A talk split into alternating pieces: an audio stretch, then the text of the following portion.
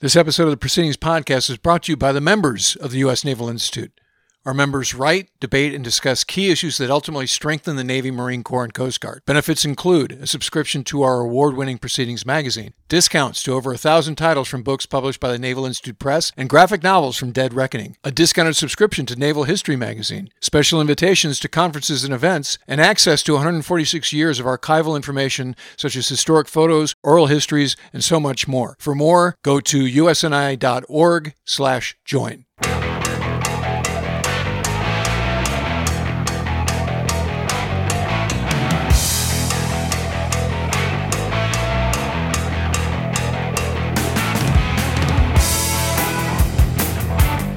Welcome to the Proceedings Podcast. I'm Ward Carroll, the Naval Institute's Director of Outreach and Marketing. Joining me for this episode is the Proceedings Editor in Chief, Bill Hamblet.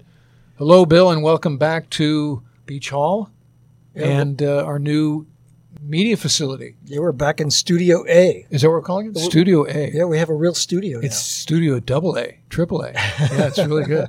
No, that's why you're hearing such pleasant FM tones with us now, because we're uh, here in person, side by side, and no more um, you and me, at least, on uh, Teams.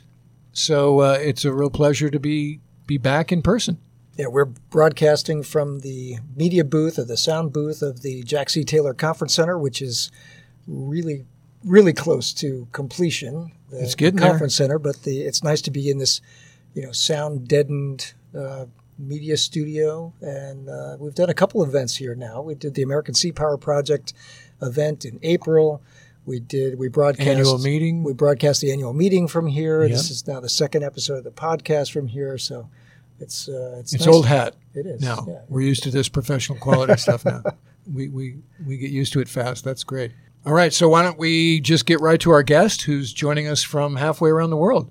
Yeah, today we've got on the line from Bahrain uh, Lieutenant Commander Jordan Bradford, U.S. Navy. He is the commanding officer of the USS Typhoon, a Cyclone class patrol coastal craft based out in uh, in Bahrain. So he's a surface warfare officer, and he wrote an article that we published online in Proceedings in May called "The Mark Six is Dead.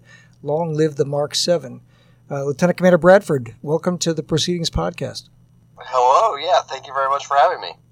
So yeah, this is a bit uh, of uh, pure magic uh, that you're calling us from about eight or nine time zones from from here. So what time is it in Bahrain right now? Uh, it's uh, just about 9 p.m. here.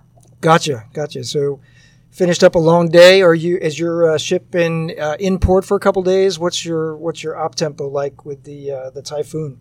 Yeah, it's uh, it's uh, very fast paced out here. So uh, I've got a few days off, uh, so I'm really glad the uh, the schedule here worked out, and I was able to uh, meet up with you guys.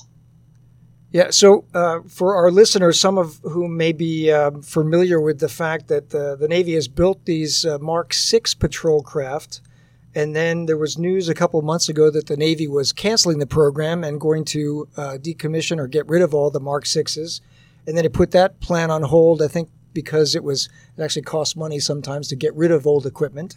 It's like Uh, BRAC. You know, yeah. it costs money to close a base. That's right. That's right. And uh, and then it's you know we're we're hearing uh, kind of conflicting news about whether the Navy's going to keep the Mark Sixes or get rid of the Mark Sixes.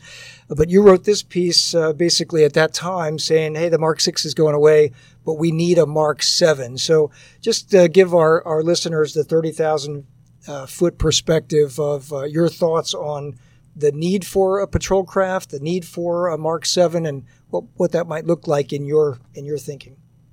Really, what I was trying to highlight is is the need for for a small or maybe even very small surface combatant, uh, no no larger than what you would typically consider to be a corvette. So. I was trying to to look at what may be a replacement for both the Cyclone and the Mark VI, and combining maybe the the best aspects of both. Uh, I have some LCS experience. I'm a big proponent of water jet propulsion uh, in terms of the maneuverability it gives you in addition to the speed. So I really like the idea of taking the Mark VI's water jet propulsion and then pairing it with a Cyclone sized replacement vessel. Uh, and then, in addition to that, trying to give it some, some sort of teeth. Uh, the, the credible threat uh, to a, a actual full size warship uh, that uh, is, can be operated by a peer competitor, uh, something that can really reach out and touch someone. Uh, and really, the goal there is to to be able to fulfill those those lower end presence operations, the constabulary type roles, maritime security operations, uh, take care of all of those on a day to day basis uh, in the COCOMs, you know, around the world, but at the same time, still be able to contribute to fleet operations in the higher end fight. Yeah, that, that makes uh, sense. Uh, tell us a little bit about what uh, it's like to have you know junior level command. So you're commanding, you're commanding officer of a USS ship um, as an 04. This is in lieu of a department head tour. Uh, what was your your command track like to get to where you are right now as the CEO of, a, of the Typhoon?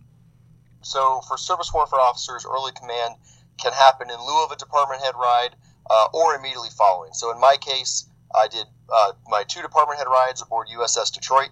I was the combat systems officer and then the operations officer. Uh, and then I went straight from there into the command track pipeline uh, and then reported uh, here to USS Typhoon in January.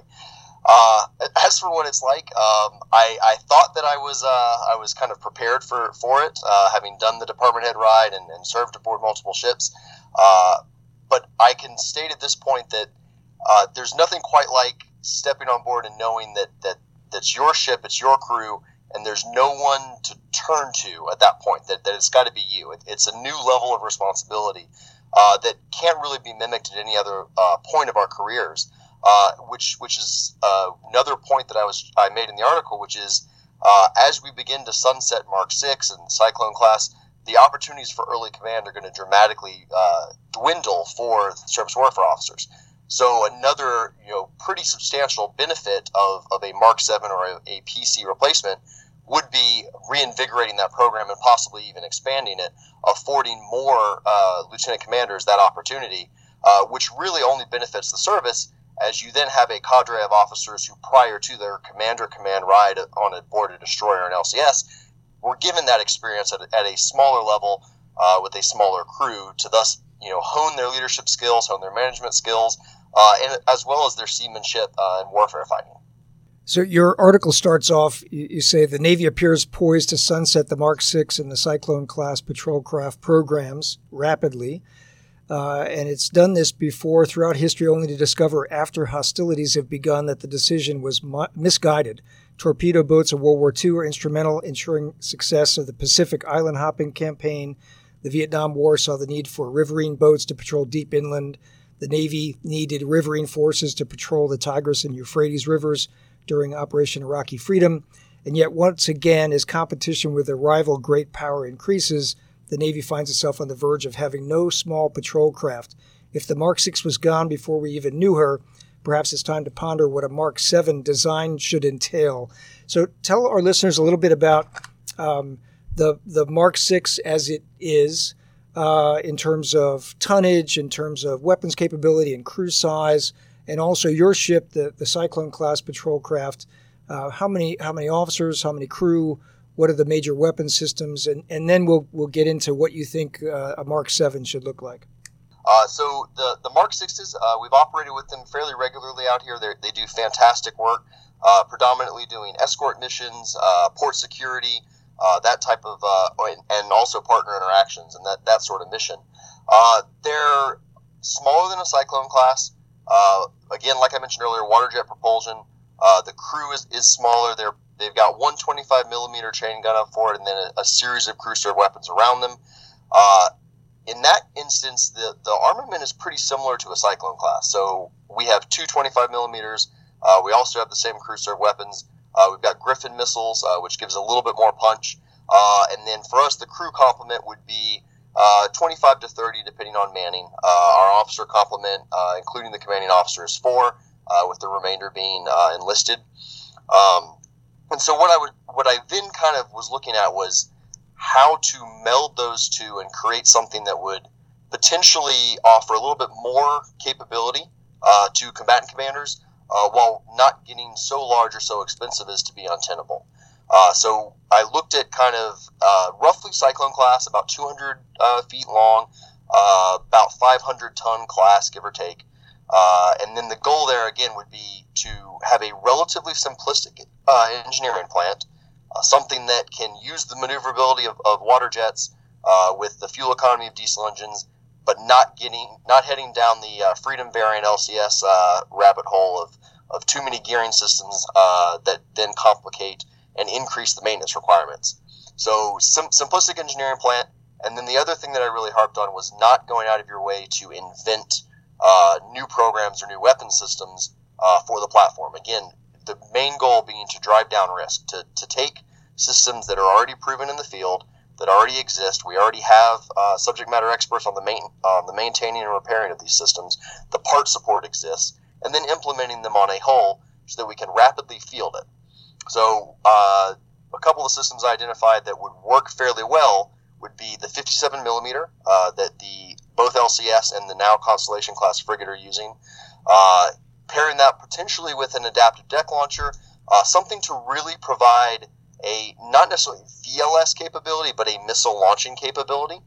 Uh, again, standalone missile launchers like the Naval Strike Missile or, or a Harpoon or something there would be fine. Uh, but if you could get that adaptive deck launcher that allows you to swap out missile types, you obviously gain a, a pretty large degree of flexibility uh, that a standalone launcher wouldn't provide. On top of that, uh, crew serve weapons. So, Jordan, what is the mission set in very general terms, and where do these class ships fit in with the big picture? Kind of depends on the, the combatant commander that we talk about. So, one of the things I envisioned was buying these in bulk. So, uh, the Coast Guard uh, has bought the uh, fast response cutter. They're buying 60, 65 of them. Doing a similar type purchase there where we can push them out more or less around the world. So you could put some in Key West working for Southcom where they could do counter drug operations. They can go uh, uh, interdict uh, you know drug runners in the Caribbean. you could put them here in Bahrain where they can continue to do the missions that the Cyclone and the Mark Sixes are doing. Interoper- interoperability with your partner nations, maritime security operations, uh, visit board search and seizure, transiting uh, through the sea lines of communication, uh, major straits, high value es- uh, unit escort. And then you can also put them in places in the Pacific where they can then contribute to the high end fight. Again, if you have that adaptive deck launcher or some type of offensive missile like the Naval Strike Missile that would enable them to hold full size warships at risk. Uh, one of the things you could even get into is developing a, a larger CONOP where perhaps you pair them up with LCS, where they the LCS can operate as a mothership, and these ships can then operate in tandem as a littoral, you know, strike group, for lack of a better term. Uh, more on, you could also go back kind of to the origin of the Cyclone class and integrate them with naval special warfare, with Marine Corps raiders, putting a, a squad perhaps on each of them, enabling them to then operate in and around the island chains uh, allowing them to put troops ashore, get in, uh, and pull out. Uh, the other side is you can work with amphibious groups. They can do boat lane security. Uh, they can serve as uh, ship to shore connectors. Uh, that when you're talking about a ship this size, particularly with, with the maneuverability that, that we're discussing, there's a whole lot that they can do that would then free up our larger destroyer class ships to go focus on those higher level missions. Jordan, how many of the PCs are currently based in Bahrain. How many how many ships out there of the Cyclone class are, are there? And also, you mentioned that um, you have been working with some of the Mark Sixes. How how many and, and do they come and go? The Mark Sixes. Uh, how are they getting in and out of theater? So we've got uh, we've got ten Cyclone classes out here uh, at the moment. They do a rotational crew uh, that's a little bit different than the way that LCS works in, in that the crew certify stateside, they fly out, and then they operate the ships or the boats that are already here. Uh, so any, uh, between four and six Mark Sixes, and like I said, about ten Cyclone class. What's a day in the life out there, op tempo wise? Where's your tasking come from? Uh, are you reporting direct to Fifth Fleet? Um, is there uh, some CTF that you're you're that you come under in, in terms of uh, you know, OpCon, how does it how does it work, and how often do you put to sea, and how long are the missions, etc. So we do work for uh, a CTF, CTF 55 out here. Uh, they own uh, all the PCs uh, and the Mark Sixes uh, for some of the missions, but all the PCs for all, at all times.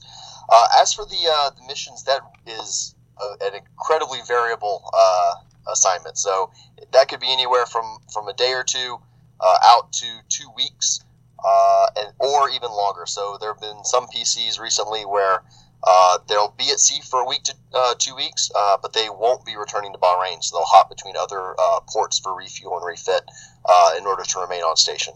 And again, most of those missions are going to be the high value escort, straits transits, and general maritime security operations, as well as building the the maritime domain awareness. So establishing pattern of life and that sort of mission. So you're spending quite a bit of time doing Strait of Hormuz patrols.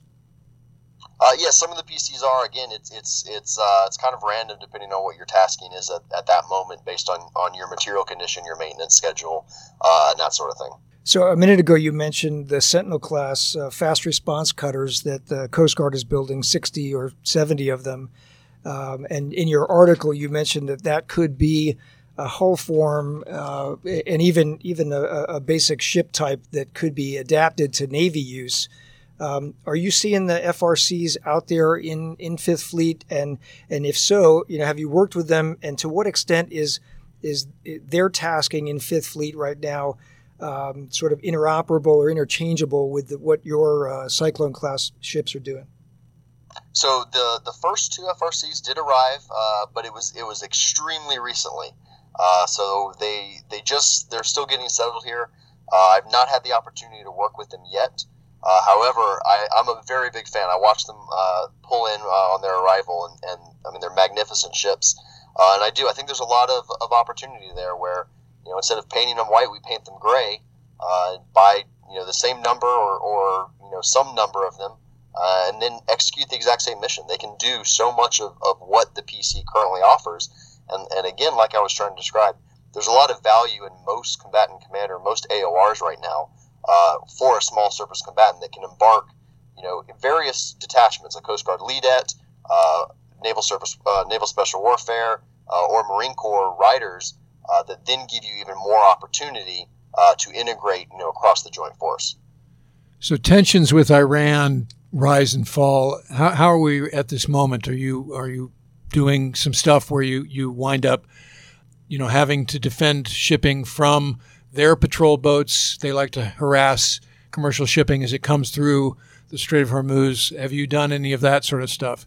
Uh, so I I have not drawn any any of those missions. Uh, as usual, um, you know, our, our job is is to protect high value units from any threat, whatever that may be, uh, and just ensure the, the safe transit uh, and the uh, the open navigation um, and freedom of the seas for for anyone that happens to be in the area. Jordan, what do you hear from your fellow SWO JOs, uh, you know, other lieutenants, lieutenant commanders, JGs, uh, about the idea of early command and what that does uh, to their morale, to their career path, um, and also it, as it looks like the Navy might be getting out of that business, how does that impact their thinking about retention, their thinking about the career path? You know, it's a long time to wait until you're a commander to, to have your XOCO tour. Uh, so I'm just kind of curious. It, it, you know, you're you're a 2009 uh, graduate of the Naval Academy, so you're about you know 12 years into your career here. So you got a few more years before 05 level command comes your way. Um, what's the discussion among your peer group about early command? I think early command is, is a pretty significant retention tool. I think that that that in combination with the uh, warfare uh, tactic instructor are probably our two best uh, programs at retaining some of our top talent. Uh, I know that during my department head ride, there were JOs who the opportunity or the even possibility of commanding their own Mark 6 boat at the 03 level was one of the main factors in them deciding to stay in uh, the surface navy as opposed to depart and, and pursue other options you know, one of the mantras in the service community for a while now has been command early and command often. And I think, at least from what I can tell, that you know the younger generations have really bought into that idea and are very excited to pursue those opportunities. The, you know, the Navy sort of reversed itself recently. Mark Six, we're getting rid of it. Now we're going to keep it. Uh, what are you, what are you hearing these days? Is it is it going away, or is it just a matter of time? Is it a you know we, we need the right amount of money at the right time to get rid of them, or are they or is the Navy you know, reconsidering the decision and actually, you know, planning to keep it? You know, I'm, I'm not entirely sure. Um, you guys probably hear more than I do uh, on, on that type of front. You're a little closer uh, to DC than I am. Uh, I know that out here they're, they're continuing to operate. Uh, again, I, I, actually worked with them uh, a few days ago, uh, so I know that they're operating at the moment. Um, I'm not really sure what exactly the future holds. Gotcha. So I remember in, in 1994, I was lieutenant based at Little Creek with SEAL Team 4. I was the intelligence officer for the team. And at the time, the, uh, the PCs were just coming into the force. I remember going over to um, Special Warfare, uh, the boat, the Special Boat Squadron. Sorry, boat, Special Boat Squadron, the other side of Little Creek, uh, and the first two PCs had been delivered there. Um, and I and having a tour of one of them. So this is summer of 1994, brand new.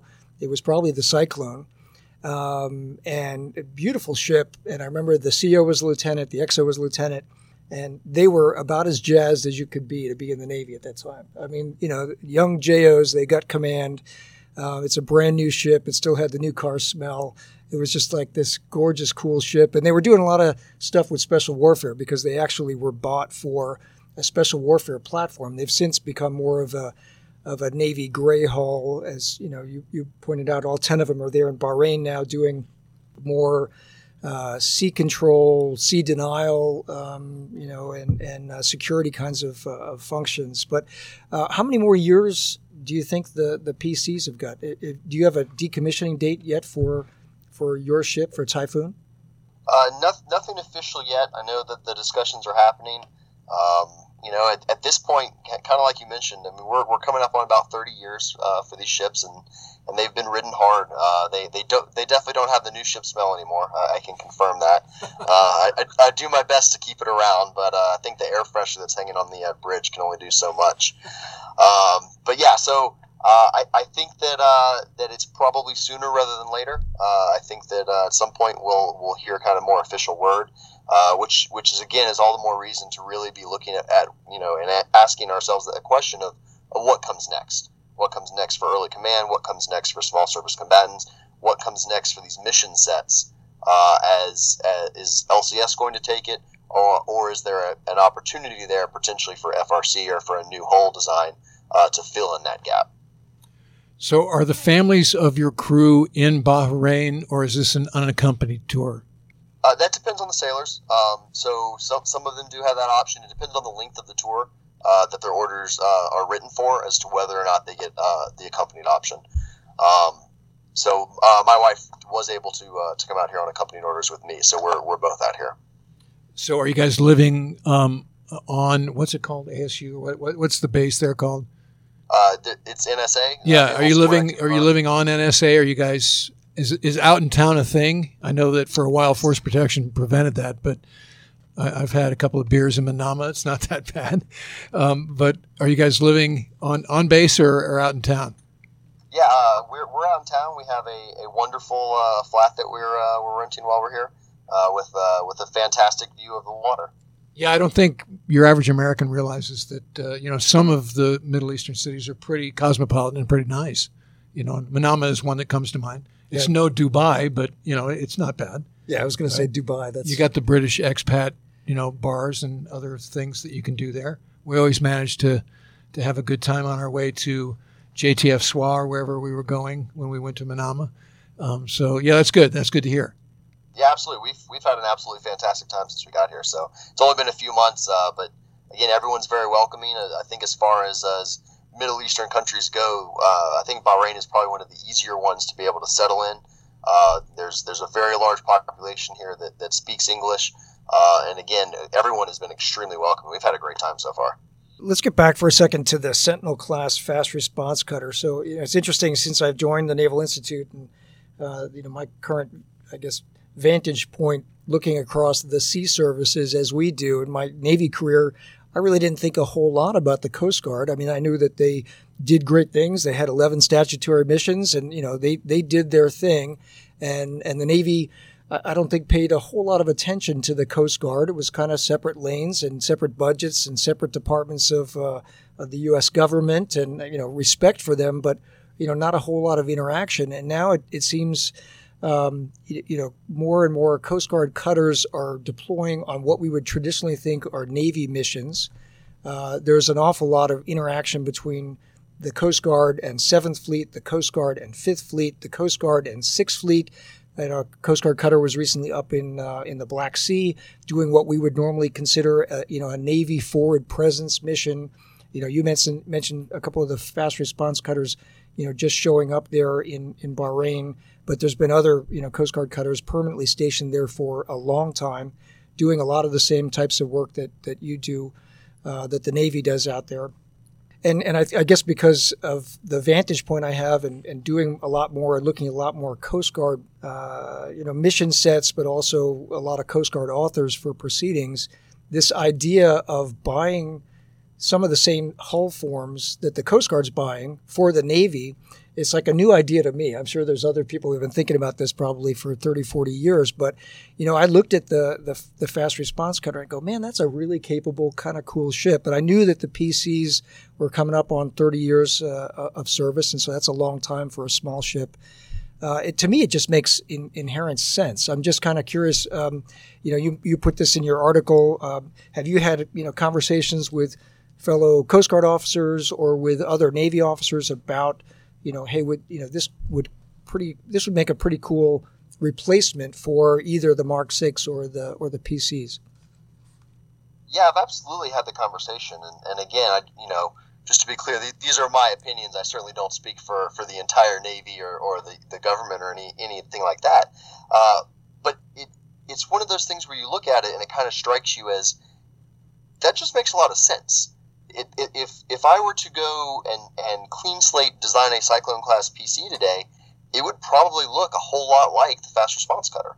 So if these things are already built, if the, the risk has already been driven down, the, the supply chain exists, the part support exists, it makes a lot of sense to capitalize on that, particularly if, if we're talking as we move forward, there's only going to be so much money in any given budget. So it makes a lot of sense to be able to then capitalize on all this pre-existing work. Again, take them, paint them gray. Maybe there's a couple things you need to do from a, a sensor perspective or a data link perspective, something to be able to integrate with the larger Navy fleet a little bit more than the Coast Guard might have on their design. But it certainly wouldn't be a complete redesign or a completely new hull, a new engineering plant, or, or what generally entails so much of the risk of a new design is an FRC large enough? Uh, does it does it have a helicopter pad, and can you land a helicopter on it, or can you just, you know, uh, lifeline somebody down, you know, hoist somebody on and off of, uh, of an FRC? Yeah, there's there's no uh, no helipad. I imagine you could probably uh, lower someone down. Uh, I haven't seen it done. I, I, can't imagine why you wouldn't be able to. Uh, and, and again, that was kind of where I was looking at. Uh, their their overall length, I think, is a is a touch shorter than a Cyclone class. So, you know, on my wish list of, of things, what I was picturing was a, a small helipad uh, that could serve for both launch and recovery, but would also have a, a retractable awning that would then enable you uh, for that space to double as the helicopter hangar. So, trying to really, you know, cut down on, on space. Uh, but again, here, the goal would not be a manned helicopter. So, we're not talking about a, a full size uh, Seahawk type helicopter. Talking more of a UAV. So, picturing the Fire Scout from LCS or a Scan Eagle, something in that medium range. And the primary purpose there would be for a, that an airborne ISR, something that can talk to the ship's uh, combat systems, can detect things at a further range than a shipboard uh, radar can, and then push that information back down to the ship. Uh, how about tying in uh, via data link with uh, with larger ships or with uh, the, the, the fleet level? So on the on the PCs, do you have both Mark 11 and Mark 16 data links?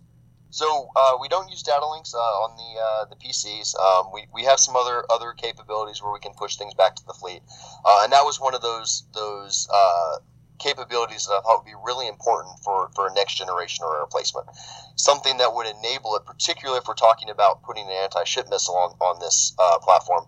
Something that where other vessels can push targeting data to it that it could then engage, or giving it the ability to push that targeting data elsewhere. So you're talking about a scouting type uh, mission or again the maritime domain awareness something where you could push a, a cheaper ship out to assume a little bit more risk and then pass targeting data back. Having that data link would be absolutely vital. So i think if we were to pursue a next generation pc uh, mark 7 if you will i think that'd be an extremely important capability. So this question may be out of your lane uh, but i think often in fact bill and i were talking about this the other day when there somebody submitted an article about modifying the the SWO training track, um, but didn't kind of run it to practical ground in terms of assets and tra- you know training track and, and that sort of thing. So let's imagine somebody says, "Okay, love your idea, Commander Bradford. Let's go with it." So, what is your general sense of how rapidly could we procure these? Because some of this, as you said, we're just leveraging existing hulls. So, how long do you think it would take to to to get these class ships uh, to IOC? Uh, I, I, think the first part of that question, where that that would be you know out of my lane, is, is pretty accurate. Uh, I best guess uh, probably a year or two, I would think, and that's probably being a little optimistic. Um, you know, I think so much of that, particularly if you went the FRC route, that would depend so much on existing contracts and, and when those would wrap up and when the the uh, supply line and everything else would be able to shift over. Um, as for training tracks, I don't think you would necessarily need all that much of, of dedicated training again because we're trying to capitalize on existing ships, existing systems. So, would from a mariner standpoint, we need to learn how to drive FRCs? Yes, probably. Uh, but those exist right now. We could we could probably come up with a program to learn from the Coast Guard aboard their existing FRCs. But if you know if we put a 25 millimeter on there, it's the same 25 millimeter that's on most of the ships in the fleet. So I wouldn't require additional training for those technicians or for those operators. That already exists, and that was really what I was trying to drive at. Was in addition to driving down the the risk of the development of the ship, it would also by necessity drive down any additional training costs that would would exist. So this is basically a rapid prototype, rapid acquisition potential here. If you say two years, that's you know in a in a world where JSF takes thirty years um, from you know RFP to IOC, you're talking about pretty quick. We can get this capability to the fleet pretty quick. You know, I, I would think so, but, but again, that's uh, that's really me just throwing a uh, dart at a board right now. I uh, I have full full disclosure, I have not gone to DC and and uh, and got that uh, that ticket punched on my uh, my card yet. So my idea of timelines might be a little bit different based on uh, my lack of experience there. Well, that's the other thing about 04 Command is you have some time built in now to go to DC and cool your heels and learn learn about the big picture in, in myriad ways. So yeah, see your future, Danny. the, Nav, the NAVSEA commander will listen to the podcast and and, and pu- pull him. It's what we call a by name call. um, Jordan, I'm I'm curious. You know, you mentioned that you went you went to command of the sorry, yeah, typhoon um, after your uh, department head tours. Um, to my question, I guess, is uh, how much extra training track is needed for this early command path, right? So, um, in addition to what you know, the training that you're fellow department head SWOs have had, what extra time did you need to get in a pathway to get to the, the command of, of Typhoon? That was actually what was what was really interesting and, and rewarding is that most of the training track uh, was the same as it would be for commander command. So uh, again, there's not a lot of early command slots right now. So as I was going through that training track, and the whole track with some slack time took about six months roughly, uh, maybe a little bit less. Uh, but as I was going through these classes, it was predominantly uh, more senior officers who were going on to uh, their XO CO fleet up rides on board destroyers or LCS. Uh, and that was really what the, the courses were geared towards. There was very little distinction between an early command CO uh, and a full 05 CO. Uh, which which was very rewarding. obviously, the challenges that we face, you know, are a little bit different, particularly in scale. Um, you know, 25 to 30 sailors is certainly different than 250. but the overall lessons and the philosophy uh, that they were teaching, uh, all of that was applicable. And, and we had, again, that it was phenomenal. It was fantastic. Uh, but the short answer is about six months.